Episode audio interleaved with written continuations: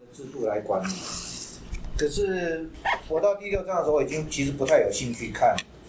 我有大概翻，啊，我觉得那个制度设计实在太专业了，不是我在带你们的时候想要引导你们去看的目的。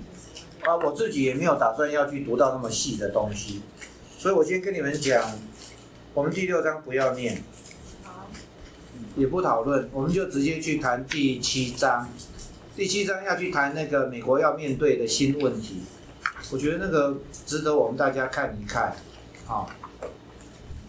那我今天就把我看第四章、第五章的心得综合讲给你们听。那个第五章其实主要就是在讲美国的政府的做法，就是纾困方案是怎么做的，然后其实就是批评，主要是在讲。人家怎么做，然后然后也是批评他们这样做不对。那接下去第六章才是讲说怎么做才对。可是那个第五章关于怎么做，人家怎么做为什么不对这件事，其实他前面都已经有大概铺陈过了，扼要的都有讲过了。很细的细节，其实我不太觉得需要再去讲它。那第六章的那个解决办法，其实扼要的，我们前面也也还是有讲过，好，所以他对于这一些解决问题的方案里头，哈，其实在第四章他就已经有提出了一些办法，这一些办法里头。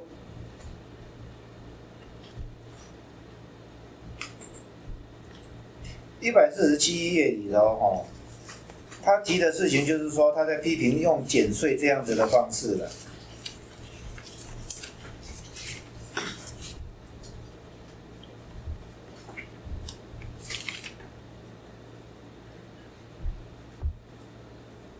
第一个就是说，两个政府，布希跟奥巴马的政府，他们的方案里头是减税。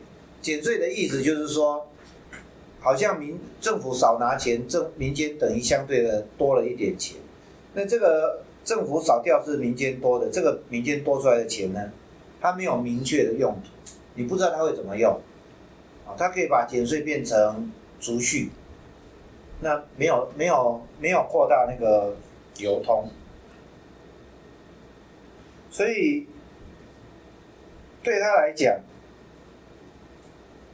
所有的这一个纾困方案，应该是要有一个明政府清楚知道钱要往哪里去，有明确的用途、明确的去向。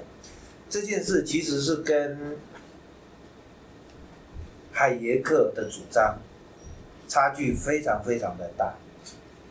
海耶克在《迈向奴隶之路》里头，他曾经讲过一件事：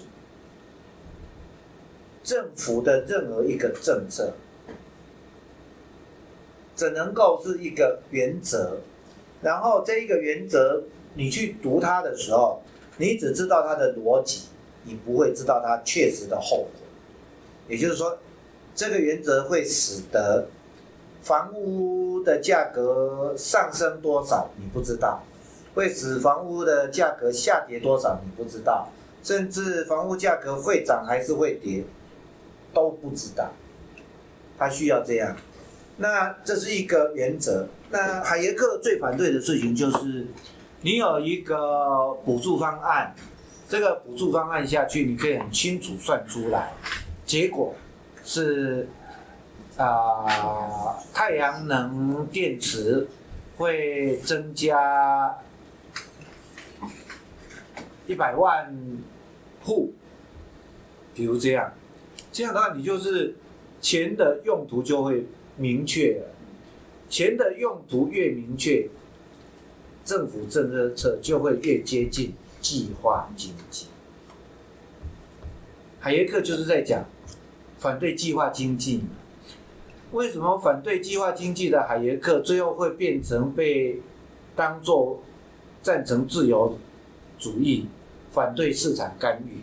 就是因为海耶克在讲这个计划经济有层次性。你政府的政策所引起的后果越明确，你就越接近计划经济的精神。政府的政策后果越不明确，越属于这个原则性，那市场的调度的空间就越大。原则上是这样。那 Stiglitz 呢？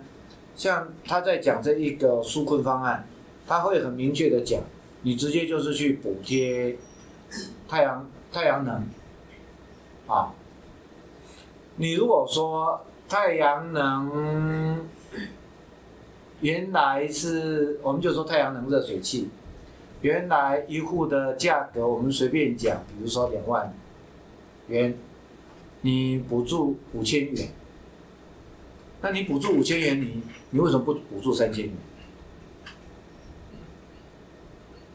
为什么是补助三千五千元而不是三千元？你一定要去算嘛，就是它的那一个叫做乘数效应嘛。你很可能会有一个叫做数学的数学模型嘛，你可能会去算嘛。我如果补助三千元，那算出来的话，它的乘数效应多大？我如果补贴是五千元，那它的乘数会到会多大？那？其中有一种可能的含义，就是说，我让现在太阳能设备跟既有的其他的热水器本来是无法竞争，对不对？我刚好补助了一个钱的缺口，使它从没有竞争力变成具有竞争力，你就会让太阳能电池的诶加热的产业瞬间具有经济量产规模，它就会迅速发展。然后你只要把它的动能给带上来，它的迅速发展，发展到它具有一个经济的量产规模了，其实你的钱就可以，你变成一次性补贴嘛。某年某月到某年某月，然后结束掉，我到某个规模就可以停止，对不对？这样大概是最好的，钱用的效率最大，乘数效果最大。可是有没有注意到，从海德克原则来看，你这样就是最接近计划经济。你只不过是非常巧妙的计划经济，计划经济是笨笨的法令上规定要多少数量，但是你现在是自己预估会有多少数量，然后你是补钱，你不补补数量，以便你如果估测的 model 有任何的错误，你不用硬盯，是不是？市场留了一个空弹性空间在那个地方，所以我们可以。可以就在这个地方，就是看到，就是说，Stiglitz 其实他一直在要求的事情，跟这一个自由派的政政经济政策一直有很大的差异。一个差异就是说，要明确，政府补助要明确，但是从从芝加哥学派的观点，政府补助越是明确，政府的资讯就必须要越精准。越充分，要不然你就出了错，问题就越大。也就是你要越接近大有能的政府，但是从芝加哥学派来讲，他们就怀疑政府可以大有能。基本上就怀疑政府可能大可以大有。那这个东西，我觉得只是从理论来讲很难说了，因为你还要搭配你当时碰到政府是怎样，搞不好真的碰到大有能的政府，那你就给他放手思维嘛，对不对？那碰到贪污的政府，你还用这一套政策，你一定出事情嘛。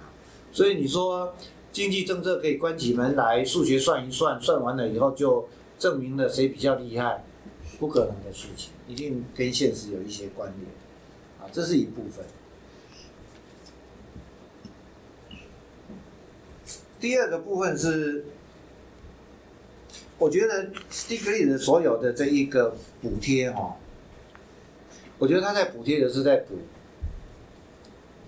中后段，中段后段的人，比如说他其实是鼓励补贴小银行，不要补贴大银行，大银行让他自负盈亏，小银行你才有必要去补贴他，啊，所以他才会有那个从底层这样子补上来。那美国的总统。的补贴最后通通都是从大银行补下去，所以要从上往下。这个事情，我觉得为什么值得思考的事情是说，Stiglitz 拿到诺贝尔经济学这样，那就学理上非常出色。当过世界银行首席顾问，对不对？行政经验丰富的人，经济实务丰富的人，克林顿的总统白宫顾问、经济委员会首席顾问，对不对？娴熟政治，这样的人下场跟我差别不大。他写了一本书，我写了一个部落格。不管他怎，他不会是只写一本书吧？他大概也写了很多专栏吧。在书还没出之前，应该写了很多专栏，无效。我在猜。奥巴马被期待为美国的最重要的转变，是不是？政治上，他也具有一个很重要的标杆性、代表性，黑人成为白人的总统。这这实在真的是已经革命。对不对？所以是应该第一优先，我猜他第一优先就应该去吸收弱势族群的票嘛，因为他以黑人的身份最容易收刮的就是黑人的票，然后非洲族裔的票、红人的票、爱尔兰人的票、意大利佬的票，所有被人家骑在头上的人的票，通通他都可以要得到，是不是？就像当年陈水扁以佃农之子的身份可以要一大堆票，再让陈志忠单手做一下伏地挺身，又是一堆票。奥巴马为什么不听 Stiglitz？这整个 Stiglitz 所有的所有的建议，你可以看到，他的策略都是让富人自负盈亏，让穷人得到补贴。然后他很清楚的在讲，你钱给了富人，没办法促进消费，你是促进投资，可是不景气的时候，问题不是出在投资不足，不景气是出在消费不足，所以钱给穷人，他就会把它直接用掉，所以他说要把钱给州政府，因为州政府聘雇了都是低薪的。军工教人员嘛，你给他们多少钱，七八成都用掉，储蓄率很低嘛。你把钱给了有钱人，有钱人只是增加他的所得嘛，他不会增加他的支出嘛。所以经济学上来看，觉我觉得很说得过去，没有任何问题啊。也也这一些说法也没有任何这一个计划经济的弊端呐。为什么不被接受？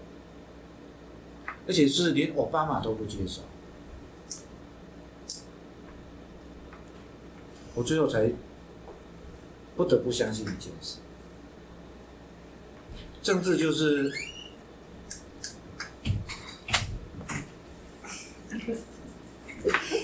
政治就是政治就是就是就是剥削，没有办法，我我越来越觉得政治就是一种剥削的行为。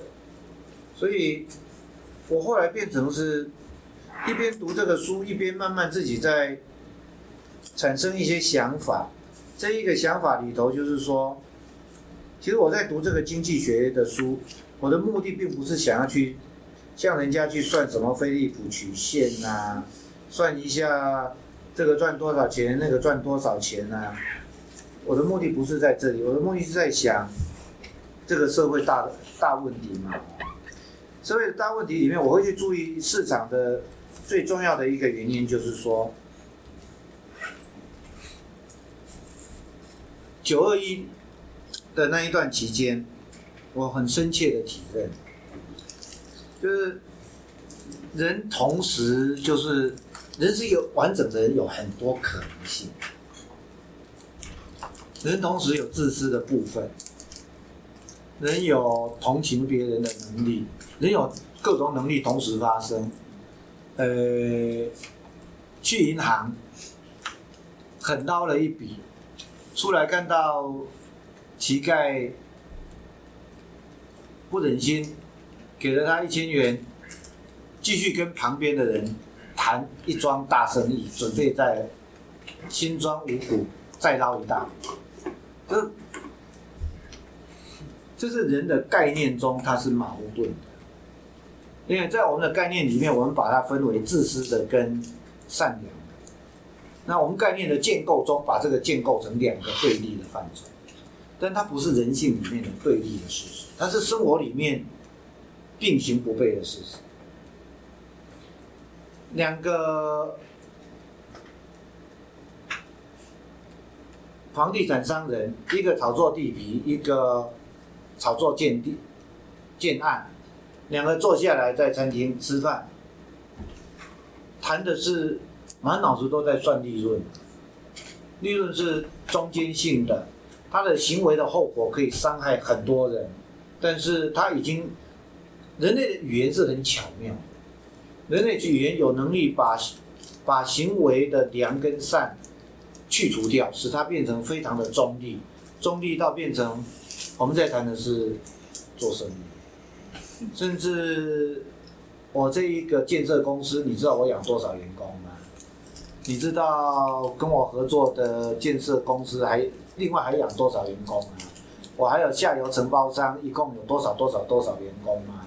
讲完以后又回来又是算利润。利润是非常非常的中性的，在这一个中性的财富劫夺的过程中，他把全台湾的房地产价格给抬上去，对很多人产产生了伤害，造成了很多社会的严重的后果。但是，所有的后果不是眼前立即可见，所以没有道德问题，没有道德上的良心负担。没有道德上的自我评断，所以加了这一个中性化的机制之后，人的行为善恶谈善恶都变成动作太慢，以善恶的方式来谈行为，或者说人类的行为的决策。跟善恶的关联太小，我们已经在这样复杂的社会中，我们的行为的决策思考，你可以叫理性化。其实我一直觉得它不叫理性，我我宁愿叫做抽象思考。它是在一个抽象思考的范畴内进行的，它不是一个传统人文范畴内的善恶的方式在判断。所以你不能去讲他行为的动机的善恶。但是他的结果又太遥远，所以其实都很少看到自己行为的完整社会后，在这样的一个社会的事实底下，我把经济学理解为一种解释群众行为的学问。我其实反正不再去把它想成是钱，因为反正大家的行为都是一个抽象的算计算。抽象计算或者抽象算计，但是它的中间的中介的媒介其实真的就是钱。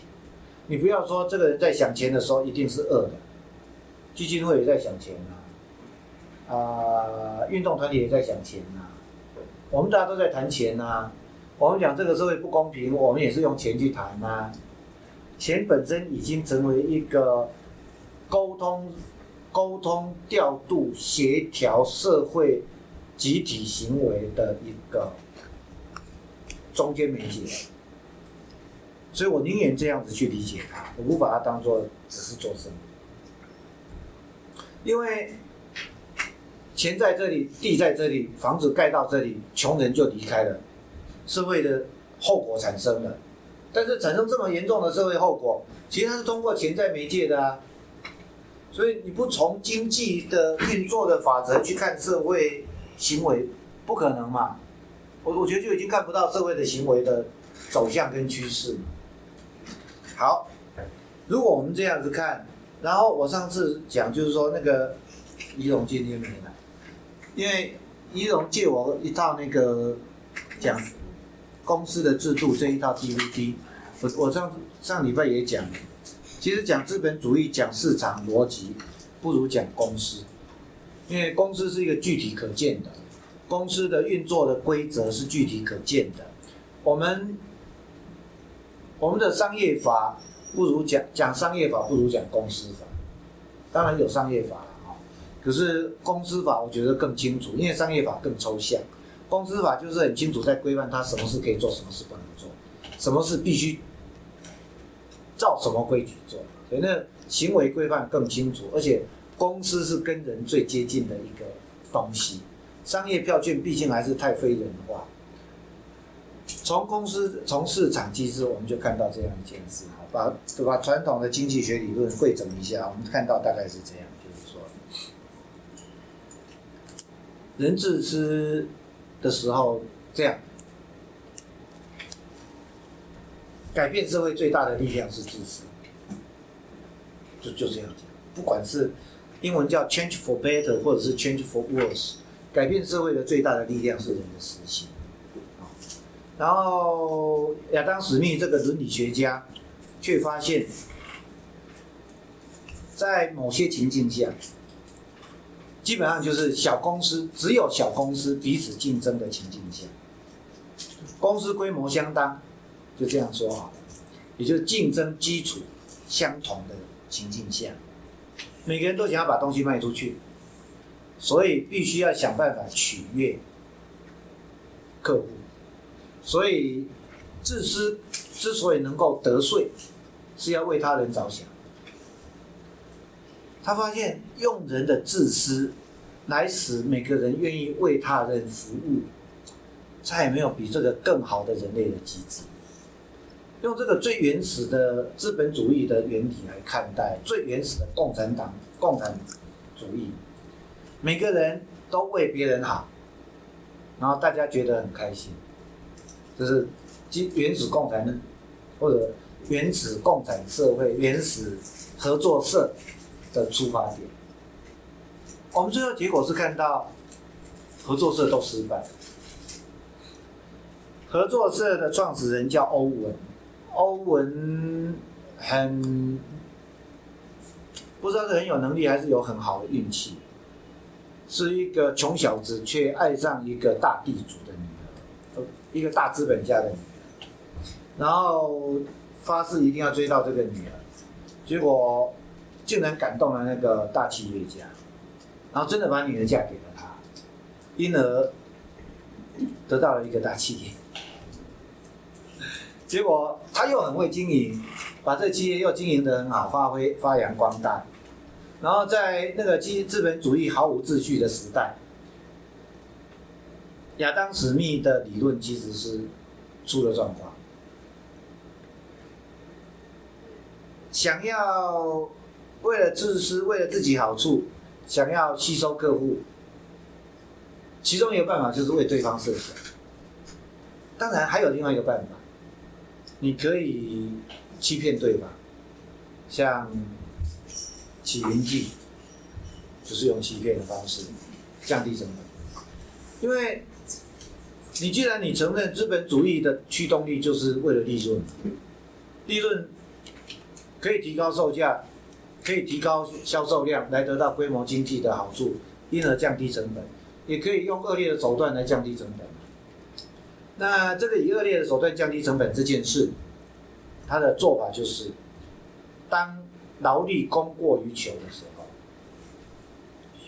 劳力供过于求的时候，资本家。联合垄断，把压把价格打压下去，打压下去，这就是市场。你要不要讲市场机能失调？这这些真的很难说。一个完全完全资本主义自由、完全自由主义的立场来看，供过于求，本来价格就应该低啊。一句话讲完了，哎，回过头来讲，可是你供过于求。那资本家利润变很大哎，售价不见得有掉下来。当然，资本家的说法也许是说，以后慢慢会掉下来，因为失业的人口多了，购买力就会降低，购买力降低，价格就会下降。等到等到那个事发生的时候，死了多少？凯恩斯的立场最重要就在这个地方，你等市场机制要等多久？等到市场机制发挥作用的这个过程到底要死多少？你有没有可能稍微踢他一把，让这个过渡的过程不要那么痛苦。所有的凯恩斯主义的信徒好心的话，大概他们企图的是这样一件事，所以凯恩斯才进入了所谓的啊动态的经济学的分析里头。没有关系，我们反正可以资本家工业革命嘛，工业革命前面就是所谓的圈地运动，圈地运动产生了一堆无地农民，无地农民流落到城市嘛，到了城市供过于求嘛。所以，企业家就把劳动条件拼命压低嘛，那地道的很不人道的处境嘛。发生两件事嘛，一个就是发发生了瘟疫嘛，霍乱的样子，就是那个工人的宿舍像那个烤面包，像面包像那个你们看那个馒头蒸出来的时候，一个架子出来好几层样子。他们他们工人是这样，矮矮一栋房间，它可以是六层。工人睡的时候不是爬上床，是这样上来，这样子横着贴近送进去这样。然后大小便就在那个房间里面，然后大小便就是水一冲就在外面的水沟，铺路的水沟，然后就霍乱流行，死了很多人。然后后来因为这个事之后，欧洲才有下水道。才有那个公共卫生的部门才出现。其实，欧洲所有的这一些政府对企业的规范，都是以人命作为代价。社会动乱不安，然后才立法来规范这些追逐利润的行为，哪些不可以做，哪些可以做。可在还没有立法之前，欧文发明了合作社，他对工人很好，结果工人很开心，然后他的工人的生产效率就提高了。那个时间，欧文的合作农场是全欧洲所有的开明人士参观的对象。然后欧文因为在欧洲办成了这一个工厂，太开心了。就到美国去，他把他的剩余的可流动资产、可以变卖的资产变卖了一大把，带到美洲去，买了非常庞大的土地，办了一个合作农场，然后 就让工人自行管理，大家都是在耶稣基督的爱与慈悲下一起当兄弟过活，然后。真的很棒，很好，然后大家很上轨道，欧文就很放心，就到别的州继续到处去游说。结果这个里头就出现比较蛮横霸道，蛮横霸道的人就破坏了合作农场的秩序。然后有人一开始破坏秩序，人的善意是很脆弱，没有人破坏秩序，大家都可以享受和乐快乐的生活。一有任何一个人破坏秩序，就会有最软弱的那一个人看不惯。那个看不惯的人就会跟所有的人讲他的不满，在讲述的过程中，软弱程度第二名的就会听进去，就会开始跟他讲起来。这次一下子就变成有两个人在讲不满。效果等于挑拨离间，但是你不能说他有恶意，所以不能说他挑拨离间。两个人开始有不满，就再到处继续传播下去，第三名就会跟进，第三名一跟进，就会跟前面几个人就会杠起来，一杠起来，是非不清楚，所有的人觉得败兴，所有的善良的美好的感受就消失掉。在欧文的时代，有很多类似这样子的行动。都一开始的时候非常的美好，后来都失败。然后欧洲共产党成立之后一段时间就没有多久，欧洲共产党破灭。我印象大学时代最印象最深刻两本书，一本叫陶吉拉斯写的《不完美的社会》，还有一本叫《新阶级》。新阶级就是在讲说共产党这一群最。无私的共产党，真的绝对无私的哦，最聪明、绝最绝对无私的。他们是一八四八年的大学生，愿意到矿坑里头去教矿工写自己的名字，这么无私的人，掌权之后变成新阶级。所以陶吉拉斯说，所有根据完美社会而定下来的社会愿景都会失败。好，不用等苏联倒掉，其实欧共就已经告诉我们，也许第一批取得权力的人不必然会腐化，但是他们身边的同志就是会腐化。所以你。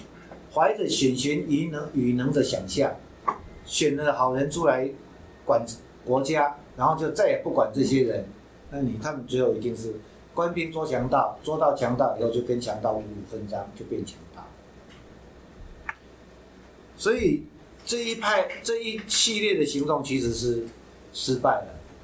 那亚当史密的善意呢，没有彻底被摧毁，只不过。人的私心找到别的出口，出口就是剥削蹂躏这一些人。那整个社会的发展过程，其实就是在想办法规范这些大家不能忍受的方法。好，所以企业的利润可以来自于为客户设想，可以来自于更有效率的。生产方法可以来自于更有效率的资源分配，有很多的创新，有很多好的，你还是不能够否定这些东西都存在。有很多坏的，官商勾结，规模大了以后可以垄断，可以用不正当的手法，像这一个塑化剂，像三氯氰胺。所以人的私心有这么多的东西。可是人的私心最大的好处就是坚强无比，不用休息。所以，我最后看过这些，我最后还是必须承认，就是说，人类从十八世纪到二十世纪的所有的实验全部加起来，给我，我相信人人类集体行为的一个铁律，就是自私是全世界最大的推动力。我不否定里面有善良不善良，通通都不管，反正自私是这个世界最大的推动力。那你也可以只是讲说，市场机制是这个世界最大的推动力，但是这个市场机制中有好的也有坏的，坏的部分必须要靠立法来建立起它的运作的规范，这就是公司法。所以，即使把西方的公司法彻底读清楚，我们就会知道。自由市场不受规范时候会做哪些哪些哪些坏事？啊，大概先讲这个事情。那么，当然有一些我们大家都会同意的规范，所以其实就是不要反对自由市场。我觉得其实我到现在这样读到这里，我觉得很简单了啊！不要再谈共产主义，不要再谈合作社。诶，不过有些人喜欢玩合作社，其实无所谓。我讲桥头那个其实就是玩合作社的，其实。少数人玩合作社，我觉得无所谓。但是整个社，毕竟就整个社会的结构而言，合作社是少数的团体，然后有限的旗舰。长期持续推动社会的动能的，还是市场的力量。那所以我们就接受是以市场为主的第一件事。第二件事，市场必须接受规范。那。危害人的身体的手法不可以用，这就很清楚。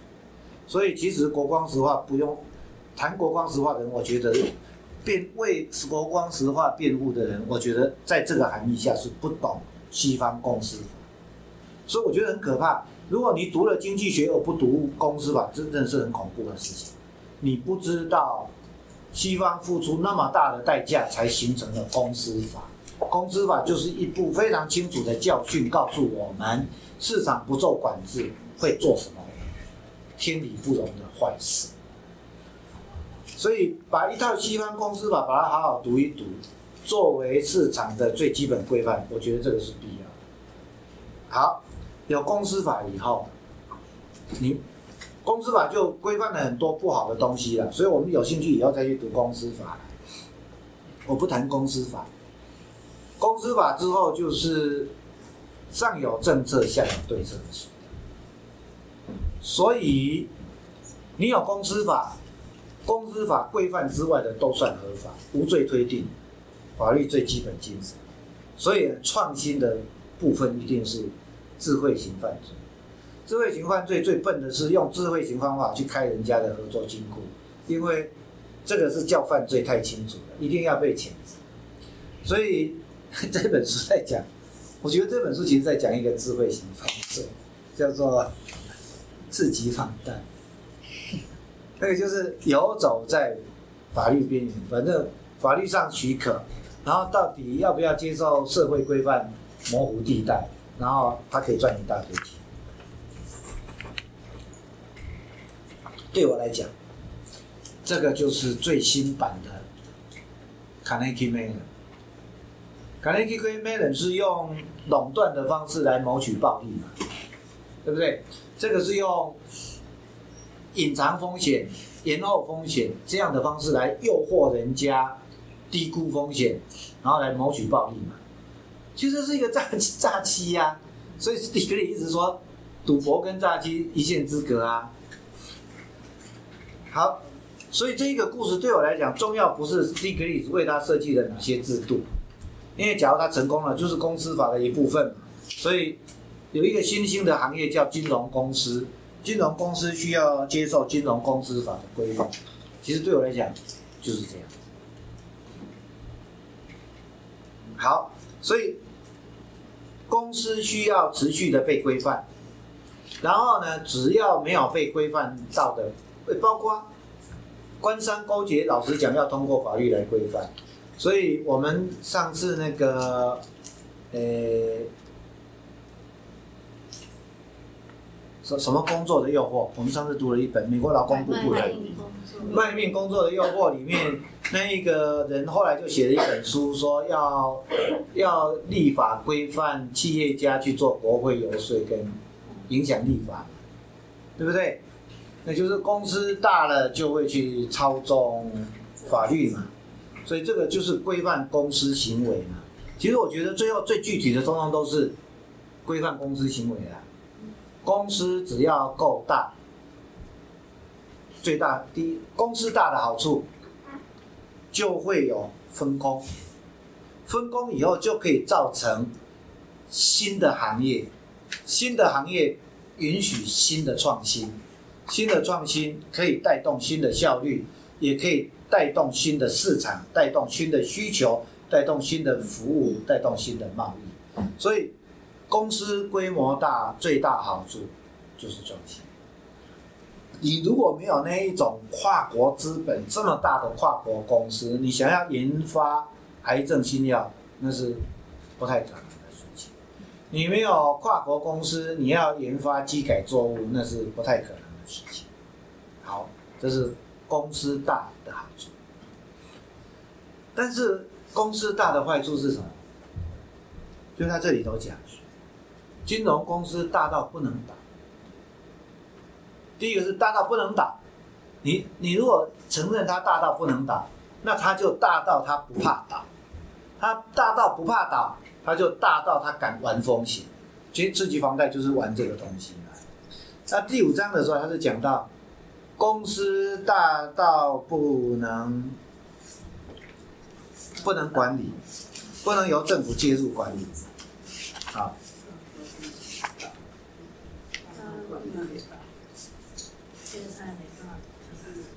大到无法无法接管，公司大到无法被政府接管，所以只有他们那一帮人才能够继续管。哇，这就。因为这公司大到不能倒，是大股东冒风玩，鼓励大股东玩风险嘛。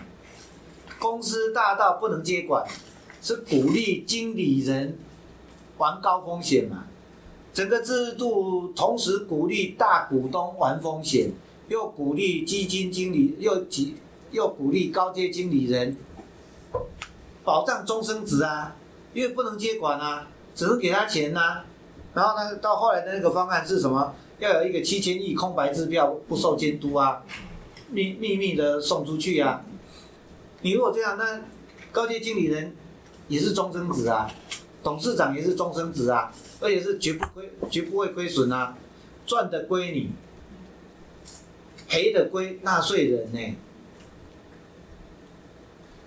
你就跑出这种事来了，太大，大出这种事。公司太大，其实很简单。我突然想一想，反托拉斯法的精神。反托拉斯法是，如果你一家垄断，那你当然是托拉斯嘛。两家垄断，两家联合垄断一样叫做反托拉斯。如果两家相互竞争，没有。联手垄断，这样算什么？其实我想了很久，我觉得还是算垄断，因为大家创业的机会不均等。你想想看哦，大公司出现的时候啊，摊贩还是在啊，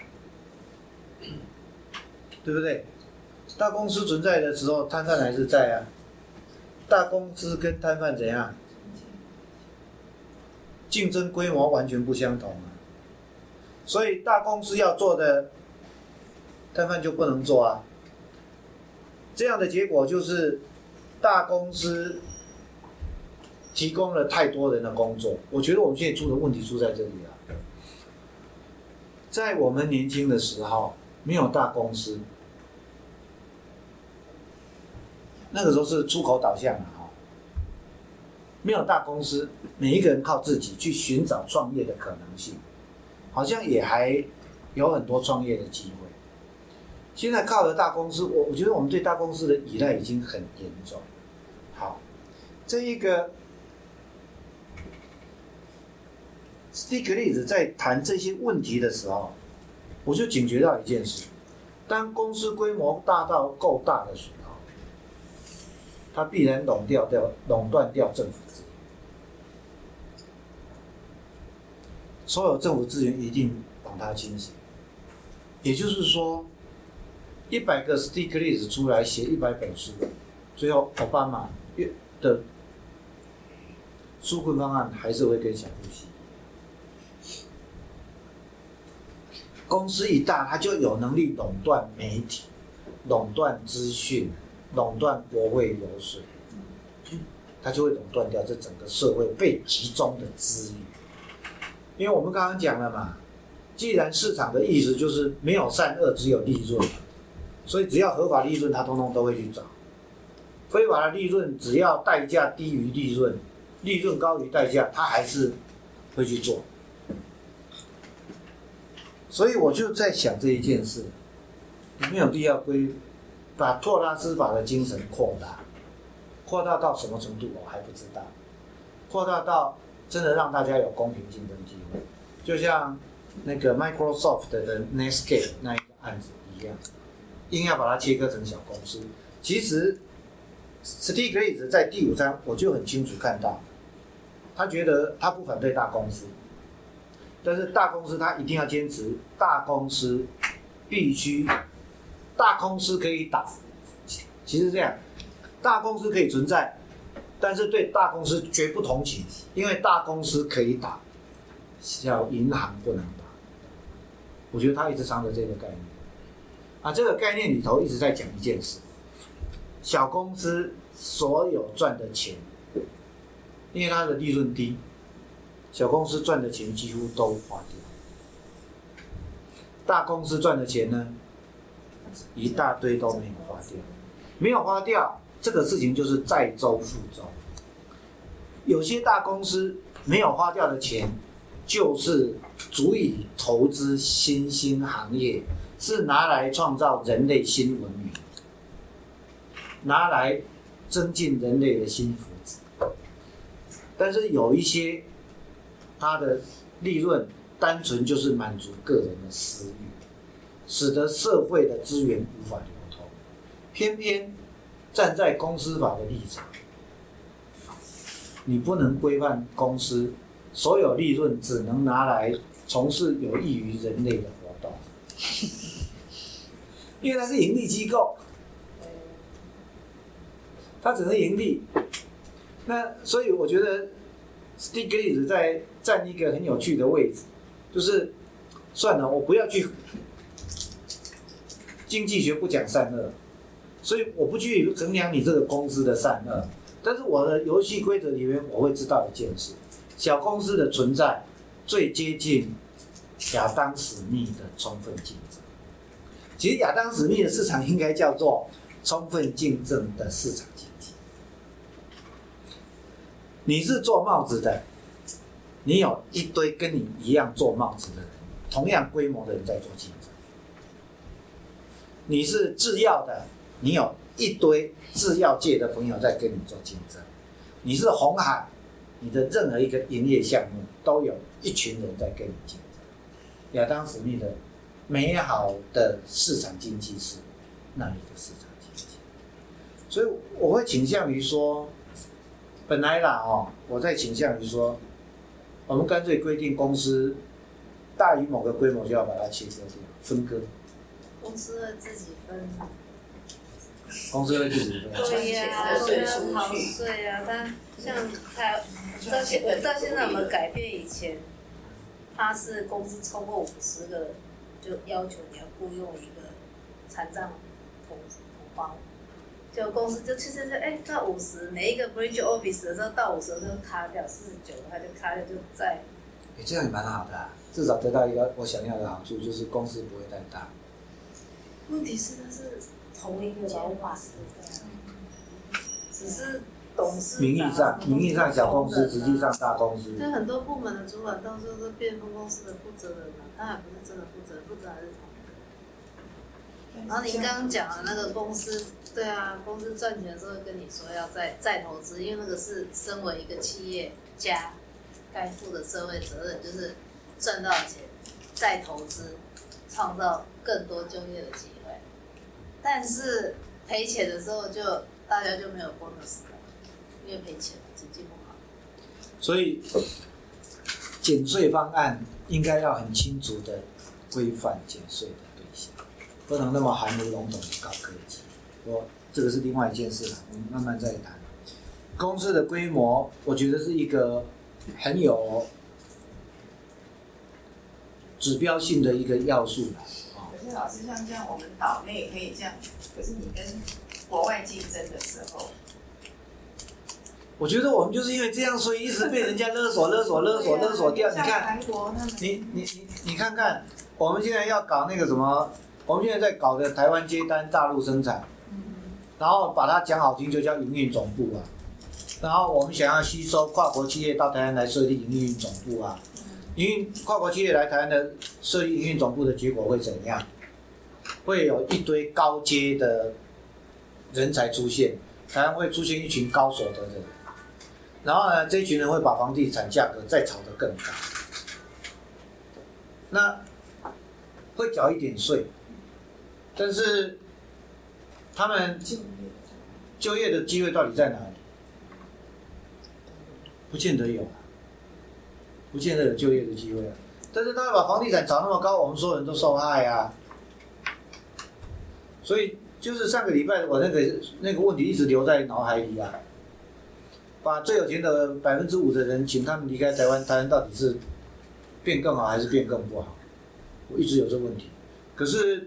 到后来，我发现这些前百分之五的人在台湾所做的事情，最重要的讲好听，就是说他们创造了一个金字塔级的竞争结构。所以我们一直说金字塔级的消费者其实弄错了，是一个金字塔结构式的。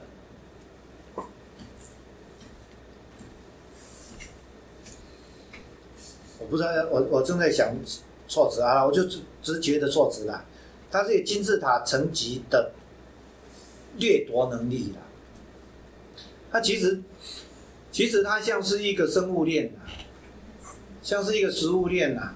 最上面是那个最掠夺能力最强的啦，然后底下是掠夺能力次强的啦。然后它掠夺了以后，它吃剩的有一一小部分流低流下来，成为非常低阶或者高阶低阶的服务业啦，而不是我们的彼此的服务业啦。我觉得比较讨厌是出现了这样的一件事情。所以这个结构层次越大，就变成什么？就变成拳击赛。哎，大家都吃的不怎么好，那就大家一起上拳击台就比赛了。可是大家吃的不一样以后，本来应该是羽量级一直分到重量级，我不知道拳击分了七八个等级嘛。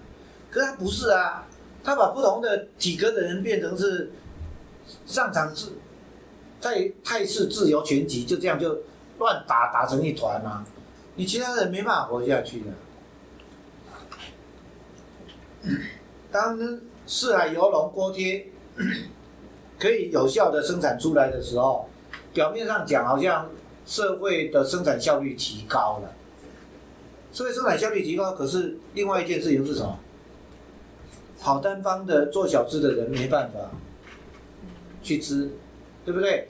所以资本主义自由只一直在讲所谓的效率提升这件事，讲到最后已经盲目了。我们这样讲，如果说效率效率提升、资源有效运用，它有好的情境，它也有坏的情境。我们来谈一下好坏情境。好的情，先讲好的情境，顺利一直好的情境，我就把一图讲下去。农业的生产效率提高了，好不好？每一个人可以耕作的面积扩大十倍，所以，然后人口，我们假定人口不变，农地面积不变。百分之九十的人离开了农地，变成了工人，顺利就业哦。因为这这个工人离开了农地以后，他有两个状况：一个叫离开农地无处就业，对工业部门膨胀速度太慢，工业部门膨胀速度太慢，农业部门效率改升改提升太快，跑出百分之九十的无地农民，可是工厂只能吸收百分之十的工人。这叫做市场失调嘛？显然市场失，市场来不及吸收嘛，那你就有百分之八十的人就失业。效率提升有可能造成失业，但是另外一个方式哦，我农业改善的效率提升的步骤跟工业产值需求市场扩张的速度齐步，所以农业流出多少人口，工业吸收多少人口，然后转变完了以后，这个。百分之九十的人从农业转到了工业，农业的效率提高，变成工业的部门的扩大，产出来的东西是农业部门的人得到了农业生产的成品，所有的人的所得扩大，然后再来工业部门效率提高，自动化嘛，对不对？然后顺利，不要先不管顺利不顺利。工业部门扩大，扩大的过程，工业部门可以，工业部门自己，我们就把工业部门分等级啦。初级农业初级加工，轻工业，一级工业、二级工业、三级工业、四级四级工业，用这种方式来讲比较好了。好，我们就说有六级制造业，顺利的一级一级的制造业，就是人口这样子度上去。那你就是变成每一级的效率的提升，就为更高一级的产业提供了人力、跟资本跟资金。那这个时候还是在讲这个啊有限物资可无限供应的状况，所以靠制造业嘛，所以靠制造业一直升升升升上去。在制造业大到一定程度的时候，旁边长出了服务业，所以有一些。效率提升的过程产生的是进入了服务业啊，那服务业也去扩充的，然后这个服务业的扩充是增加了工制造业的效率，所以人口一直就这样在流出来，没有问题。到这里以后，下一关碰到了有限物资的扩张的极限，我们现在就是这个问题，石油要过最大产。最大产量，有些物资要过最大产量。我本来很乐观的在想说，台湾可以发展那个资源回收。可是资源回收有个大问题，我们现在所知道资源回收，通常第一个要耗能，而且耗的能常常超过直接从原材料去提炼的能？那钢铁还好，不是这个样子。所以，也许我们需要有，我不知道，我们需要有一些资源回收的产业，这样也还好。我们现在注意一个问题是这样：假定产业到某个地某一个第六阶产业，制造业的第六阶，服务业的第三阶，你停在那里，没有新的对于人类增加人类福祉有效的产业产生，你多出来人口就会变成失业。所以你看，哦，从这样角度来看，真的不能从道德来谈问题，了解吗？然后你看，我们现在是好不容易娱乐业跑出来了，对不对？所以我我以前在讲说，那个娱乐业是一个轻飘飘的产业，我我后来觉得有也好哎，因为人类人类的自动化的过程，真正需要的就是这一个部分。那所以其实 Stiglitz 在第七章开始，我说，哎，我们以后来读第七章。他第七章其实在谈的是，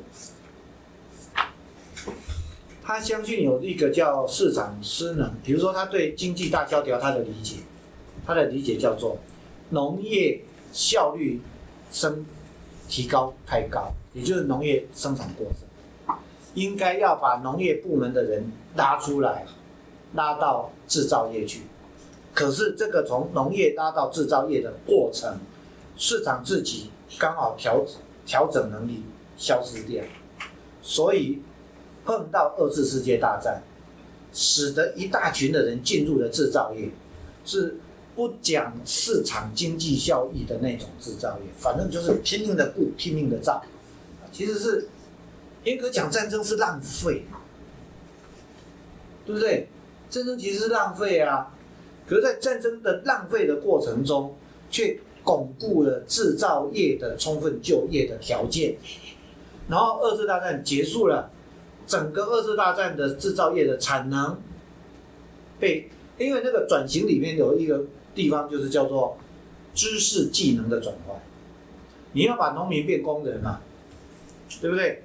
那个需要大量的调整过程嘛，然后你要符合经济效率嘛，那。符合经济效率的前提，它上不去嘛？只有靠战争这种极端浪资源的无效使用，那就是叫做浪费，是一种极端无效的生产的程序，无所谓嘛。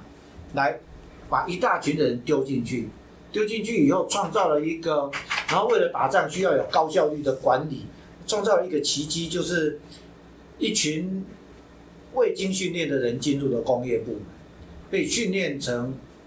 很有效率的一群，而且产生了一大堆的，包括工业工程这种，叫做啊线性规划。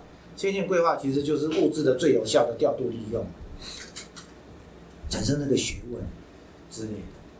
所以人类社会有时候就是通过手忙脚乱、七嘴八舌、七零八乱、仓皇的。很窘迫的到达了下一个阶段。那 Stiglitz 也是这样来理解那一个大萧条，所以第七章他其实就是想要去谈美国政府应该要做什么。那他对美国政府的诊断，其中一个很重要的就是制造业不足以提供充分就业。那我们未来会更加严峻的面对这件事，因为能源不足。有些物资不足，制造业能够容纳的人，我相信会更少。把人送回农村去，我觉得是错。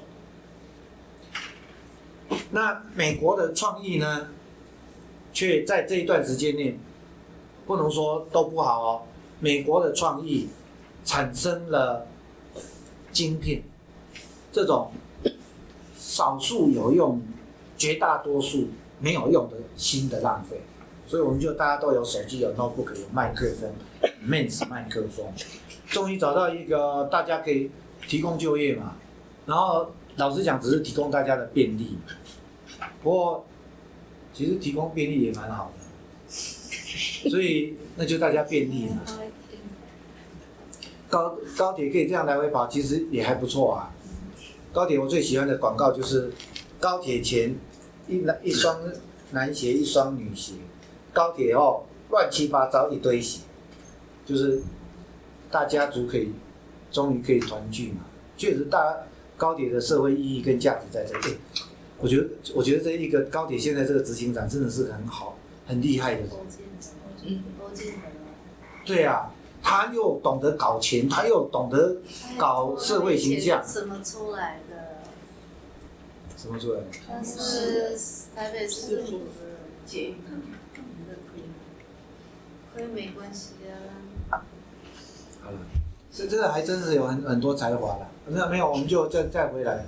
现在的问题就是说，他确实创造了这一部分，然后再来 Microsoft 创造了一大群毫无意义的东西，可是不小心在这里头搞出了一个维基百科，真的让我让让我可以爱想什么就想什么，可以随时 access 任何可能的学问跟知识，然后再搭配的 Google Scholar，然后再搭配了我们图书馆不知道要把钱花在哪里，买了一大堆的这一个电子期刊，哇，真的。我我我我怎么以前哪有可能这样子去想象学问变成这样子的自由，这样子的廉价？其实我觉得蛮好的。回过头来讲，我觉得蛮好的。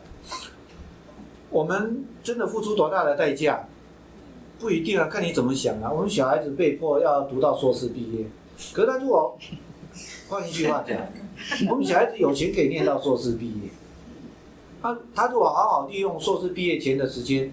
知道大学学什么，硕士学什么，真的好好把自己调教成一个人才，为什么不？所以，我在我我儿子现在在找工作还没有找到，我太太一直舍不得，我一直跟我太太讲，有什么好舍不得？回来大不了像我当年那样，我当年连一个制鞋厂的厂长我都去应征过了，那个厂一共就是董事长是国小毕业的，兼工友，兼技工。他就是一个人，全部的东西他都会弄啊。太太兼人事部门总经理兼会计兼所有的，对兼兼收纳兼支出，通通都是他。然后他的妈妈扫地兼倒茶水啊，他女儿当小妹啊，然后要拼一个厂 一个月四千块，而且要大学毕业，我去应征啊。我觉得这样工作我都应征啊。我们我们以前就是这样的心情，不是吗？读完了书，养活自己，任何工作都可以啊。如果有剩的时间，看是要娱乐还是在读书啊？对不对？我们爸妈对我们的讲法就是很简单呐：栽培你到大学毕业的，还有什么？你还能求我、期望我什么？真的啊，像我爸爸他们小学毕业都很困难啊。我觉得我儿子大学。博士毕业了，你应该利用那些东西，一部分拿时间，不管什么工作都要去做；，另外一部分，你利用你学的所有东西来经营，你用财，你的时间。因为我们就是我们的人生就这样，一部分时间拿来赚钱养活自己跟家人，一部分就是剩下的时间怎么让自己人生有意义嘛。就就就这样两件事而已嘛，不要把它搞得那么复杂嘛。其实我不觉得人生这这么样子恐怖，好，所以我们暂时就说到这里。但是斯蒂格例子当然这本书就讲坏话，所以他讲了另外一个美国的最坏的一个发明，就是拐骗人的金融机构。你不能说它全部都坏了，它里头有那个叫做创投公司嘛，没有创投就不会有戏。因为是创投在戏骨旁边，你只要有一个点子，才不是说雅虎那个小孩子什么都懂，不是这样。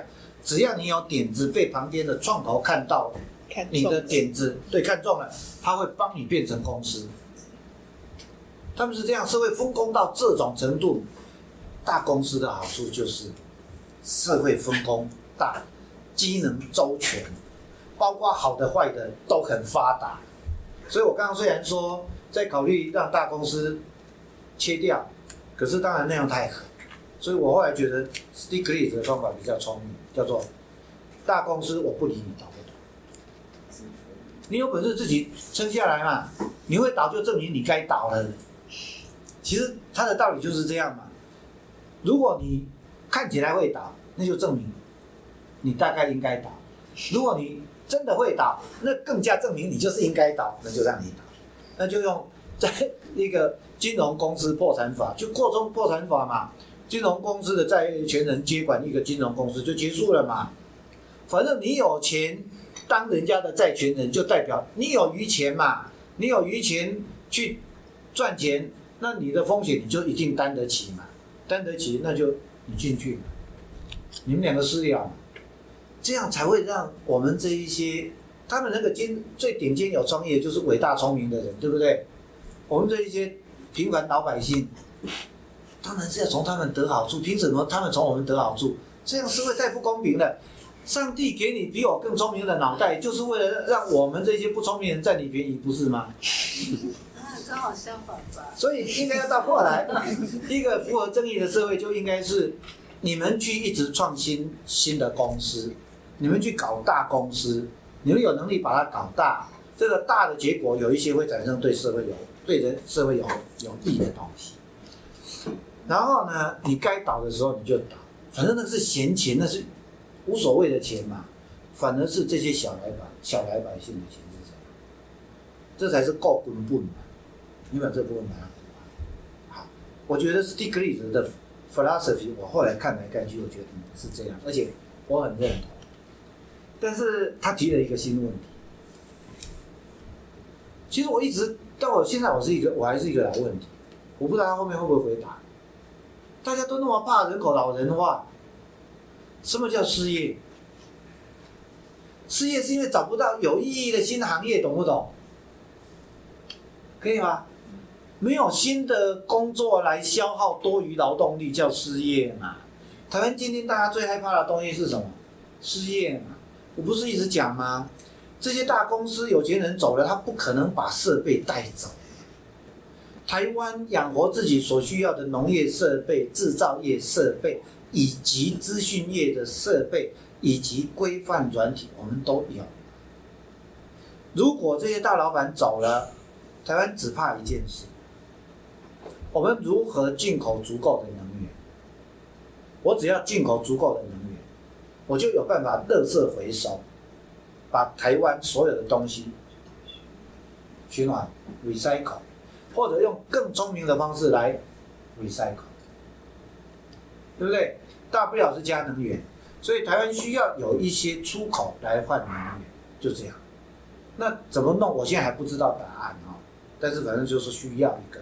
我我觉得台湾的对外贸易，我们有时候鼓励不要对外贸易，我是说我们 minimum 所需要的对外贸易是这个，有多那就多嘛，多换点奢侈品嘛。没有的话，我觉得应该有机会过得去。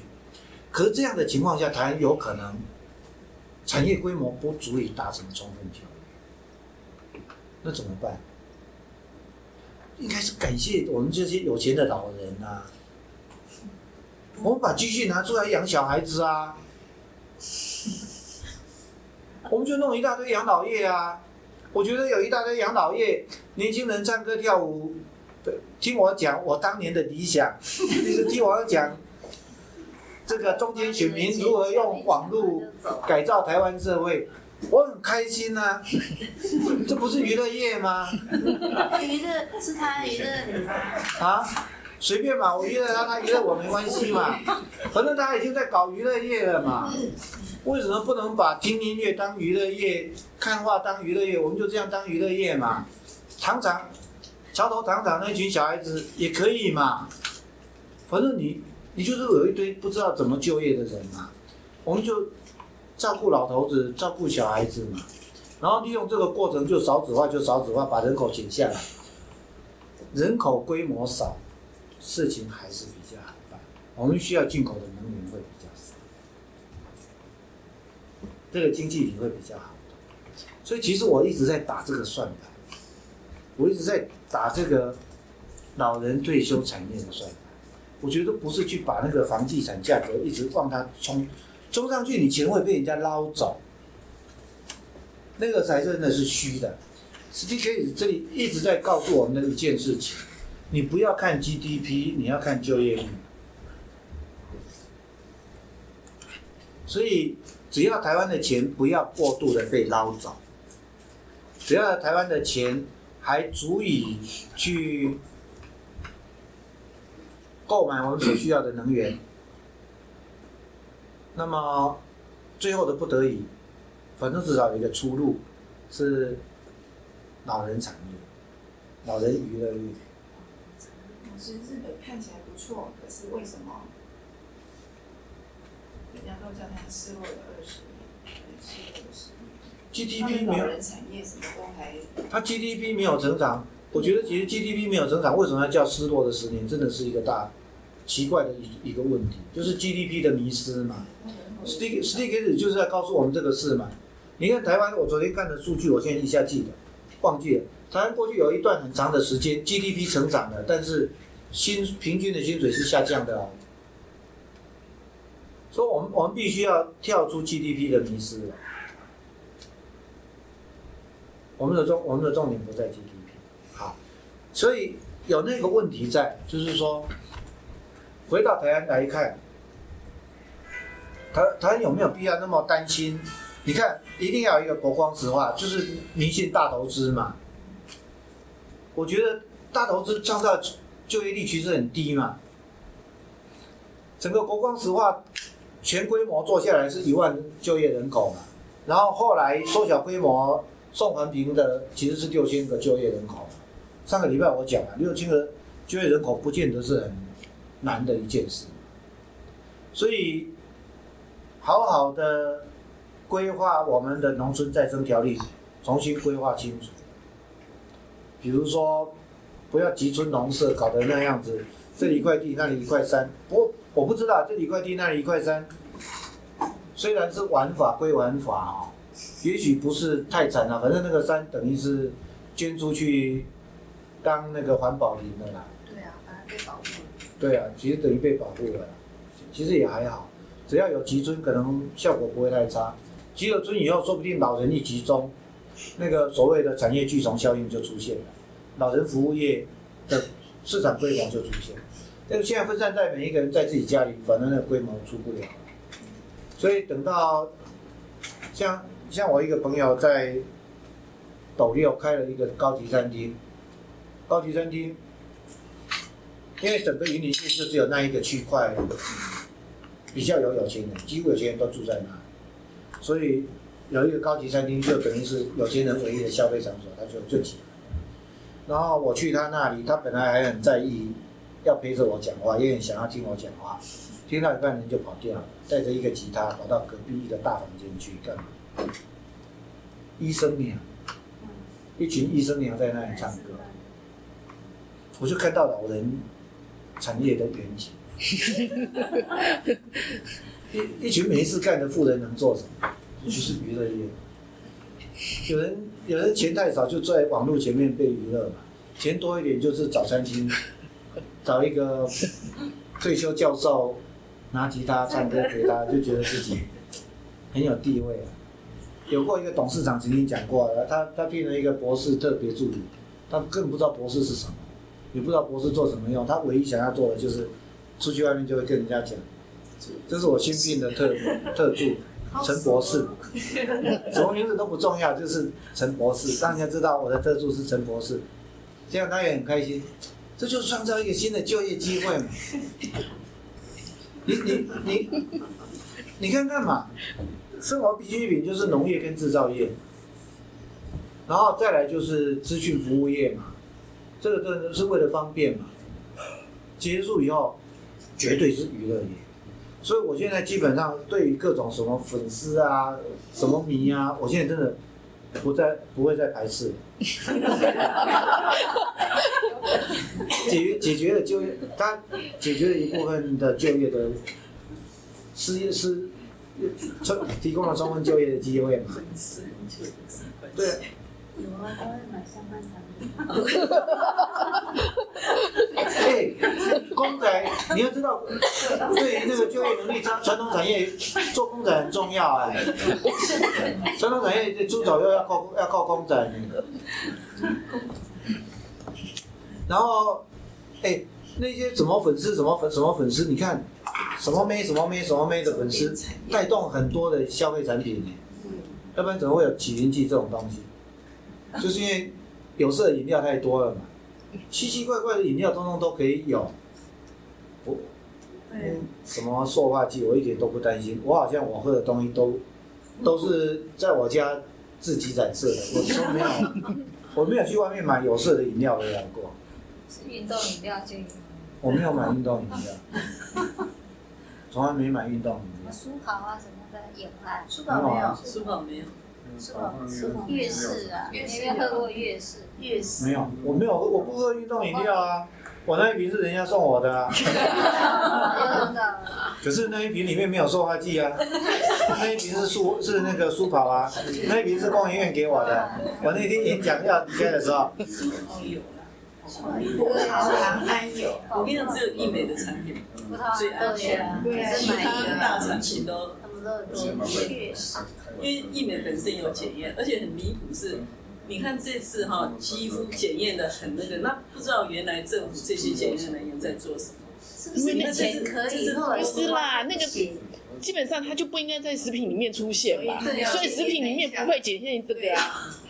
其实不是对啊，不是你你你，譬如说你统一那些，你自己应该有一个实验室才对呀。你你就要检验你自己进料的品管呐。不对不对，应该是做进料的。是错，台湾是过度迷信那个自由主义，才会搞乱的这些事。台湾应该从我刚刚讲的叙述脉络，政府部门要扩大检验的能力，促进充分就业嘛。抽税，抽税来做检验，达到规模经济，比任何一个厂自己做检验的效率更高，公平性更高。然后呢，甚至呢，再多抽一点点税，在检验局外面再另外设督察局，来规范那个官商勾结。商检局本来就有这个功能，不是吗？充分就业嘛。我们的问题出在哪里？老师，你安尼比赛，你安尼怎就就业到那种只会考试的？因为因为公职也就是是嘛，考试规则考试规则可以改嘛。那有一些比较低层的。好吧，要不然公办民营啊。真正过公办民营啊，反正反正就是要有有有公信力的检验机构。所以我们现在的其实。举个例子，在第七章开始就是在想，既然靠农业跟制造业不足以达成充分就业，我们必须创造新产业，以便提供新的就业人口。如果没有想出好的新产业来吸收新的就业人口，就会去玩一大堆有的没的。那搞粉丝、做公仔，不得已我无所谓。我们大家来发起文化创意产业，我觉得也很好啊，对不对？宣传环保效果，反正老实讲，你如果吃饱穿暖之外，你时间只有两种，啊，三种用途。一种就是做有意义的事，来满足你的人生意义感；第二种就是满足你的情感需要，那就跟家人在一起，不是跑去找店酒店找公关。这个算什么情感需要？那个不是情感需要嘛，那是那叫什么？跟那个教育教育一种叫做补救教学，那个叫做补救管道，那就是正当的情感满足的管道不见了，剩下一个叫做补救管道。所以就不管第二，另外一个不是第二个，另外一个是满足情感需要，对不对？亲戚朋友跑一个跑到一个。饮茶室泡泡茶啊，提供一个朋友聚会的一个场所啊，对不对？休闲产业嘛，啊。第三个，因为无聊嘛，叫做 kill time 嘛，就杀时间嘛。杀时间看是要 game 吗？还是要 Google 啊？还是要 YouTube 啊？很多种方式嘛。还是要手机啊？还是要平板电脑？我都不知道啊，光手机可以这样，哎，为了为了弄清楚哪一个智慧型手机比较好，很多人可以花很多时间呢。Care time，你就是因为农业时代的人苦到什么都不用想，他只能想办法养活自己。我们说不能，什么叫做有多余人口？就是有多余时间嘛。每个人都有多余时间，不知道怎么办。所以其实我们现在，我慢慢觉得，什么产业问题不是产业问题，是时间利用的问题。如果每一个人知道自己的时间要怎么用哦，对不对？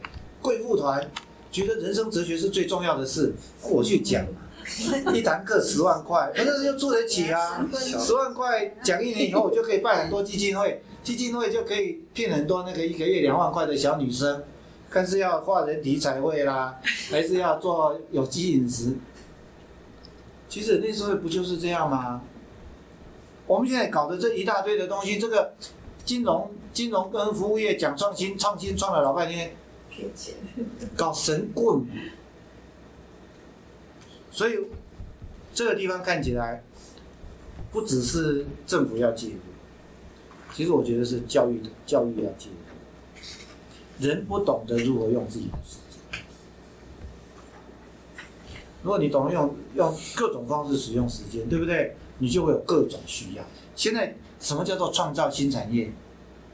创造新需要。人有需要，就别人可以服务啊。创造新需要多好呢！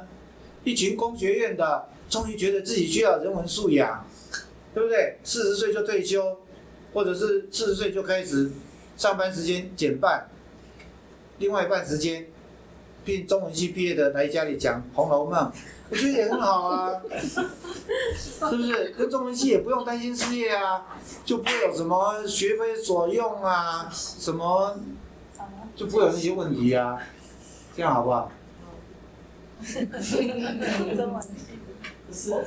所以你你在这个含义下，有些是因为就业技能需要培养，所以有一个产业转型过程中的市场失能啊，对不对？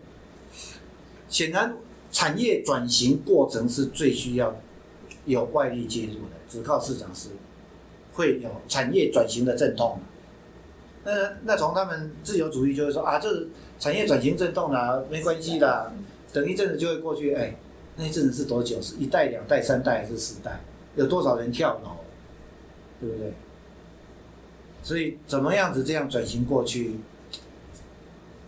我最近在想这个事啊。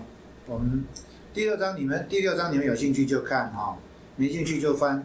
我们下一个礼拜目标讨论第七章，这样好不好？